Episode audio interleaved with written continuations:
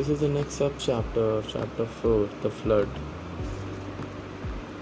from the book of Yuval Noah Harari, The Brief History of a Humankind. The End of Sloth.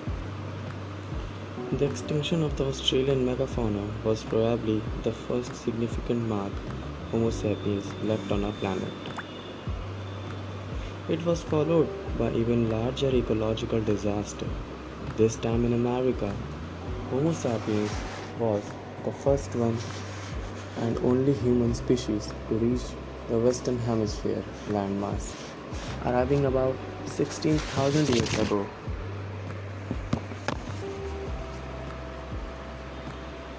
That is in or around 14,000 BC.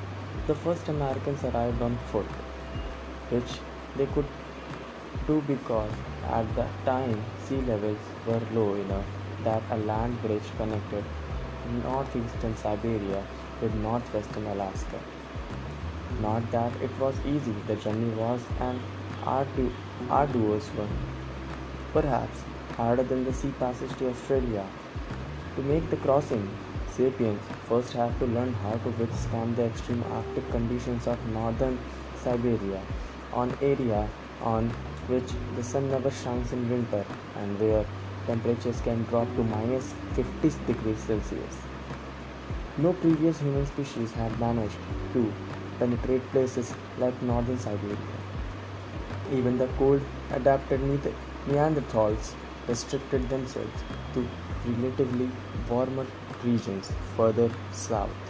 But Homo sapiens, whose body was adapted to living in the African savanna rather than in the lands of snow and ice, devised ingenious solutions.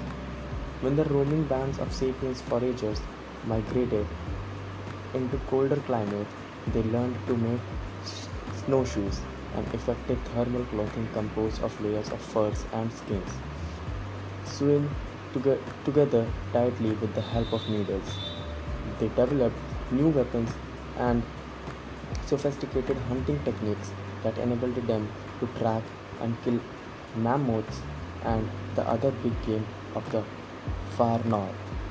As their thermal clothing and hunting techniques improved, sapiens dared to venture deeper and deeper into the frozen regions. And as they moved north, their clothes, hunting strategies, and other survival skills continued to improve. But why did they bother? Why banish oneself to Siberia by choice? Perhaps some, some bands were driven north by wars, demographic pressures, or natural disasters. Others might have been lured northwards by more positive reasons, such as animal protein. The Arctic lands were full of large, juicy animals such as reindeer and mammoths. Every mammoth was a source of a vast quantity of meat, which, with the frosty temperatures, could even be frozen for later use. Tasty fat, warm fur, and valuable ivory. As the findings from Sungir testified, mammoth hunters did not just survive in the frozen north, they thrived. As time passed, the bands spread far and wide, pursuing mammoths, mastodons, rhinoceros, and reindeer. About 14,000 BC, the chase took some of them from northeastern Siberia to Alaska. Of course, they didn't know they were discovering a new world for mammoth and man alike. Alaska was a mere extension of Siberia. At first, glaciers blocked the way from Alaska to the rest of America, though some pioneers might have bypassed these obstacles by sailing along the coast. Around 12,000 BC, global warming melted the ice and opened an easier land passage. Making use of the new corridor, people moved south and massive, spreading over the entire continent, through originally adapted to hunting large game in the Arctic. They soon adjusted to an amazing variety of climates and ecosystems. Descendants of the Siberians settled and thick forests of the eastern United States, the swamps of the Mississippi Delta, the deserts of Mexico, and streaming jungles of Central America. Some made their homes in the river world of the Amazon basin, dug roots in Andean mountain valleys or the other pampas of Argentina. And all this happened in a mere millennium or two. By 10,000 BC, humans already inhabited the most southern point in America, the island of Tierra del Fuego at the continent's southern tip. The human skipped across America testifies to the incomparable ingenuity and the unsurpassed adaptability of Homo sapiens. No other animal had ever moved into such a huge variety of radically different habits so quickly, everywhere using virtually the same genes. The settling of America was hardly bloodless, it left behind a long trail of victims. American fauna 14,000 years ago was far richer than it is today. When the first Americans marched south from Alaska into the plains of Canada and western United States, they encountered mammoths and mastodons, rodents the size of bears, herds of horses and camels, oversized lions, and dozens of large species, the likes of which are completely known, unknown today. Among them, fearsome saber-toothed cats and giant ground sloths that weighed up to 8 tons and reached a height of 6 meters. South America hosted an even more exotic menagerie of large mammals, reptiles, and birds. The Americas were Americas were a great laboratory of evolutionary experimentation. A place where animals and plants unknown in Africa and Asia had evolved and thrived. But no longer within 2000 years of the sapiens arrival, most of these unique species were gone. According to current estimates, within that short interval, North America lost 34 out of its 47 genera of large mammals. South Africa, South America lost 50 out of 60.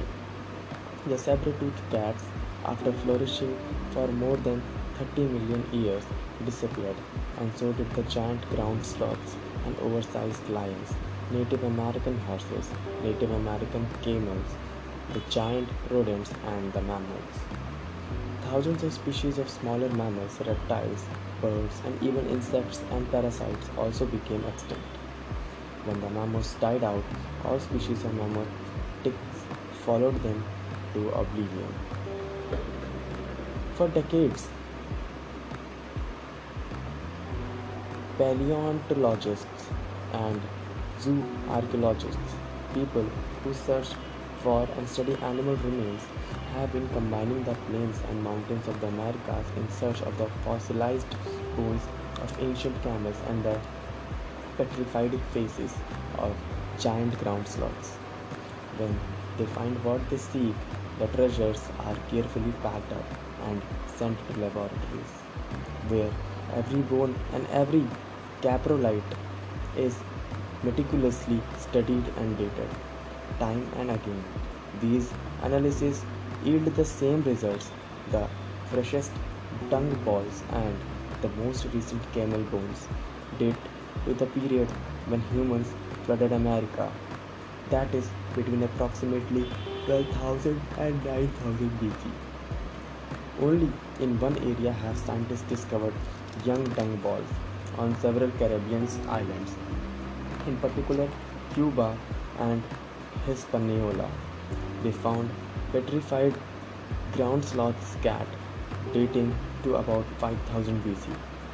This is exactly the time when the first humans managed to cross the Caribbean Sea and settle these two large islands. Again, some scholars try to exonerate Homo sapiens and blame climate change, which requires them to posit that for some mysterious, mysterious reason, the climate in the Caribbean islands remained static for 7,000 years, while the rest of the Western Hemisphere warmed. But in America, the dung ball cannot be touched. We are the culprits. There is no way around that truth. Even if climate change abated us, the human contribution was decisive. Noah's Ark.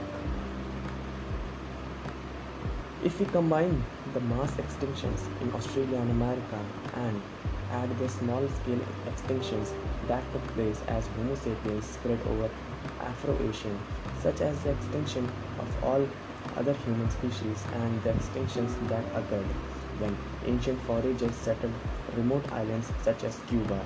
The inevitable conclusion is that the first wave of sapiens colonization was one of the biggest and swiftest ecological disasters to befall the animal kingdom. Hardest hit were the large furry creatures. At the time of the cognitive revolution, the planet was home to about 200 genera of large terrestrial mammals weighing over 50 kilograms. At the time of agricultural revolution, only about a hundred remained.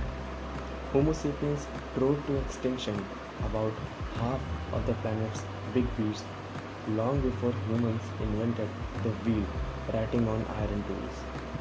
This ecological tragedy was restaged in miniature countless times after the agricultural revolution. The archaeological record of island after island tells the same sad story.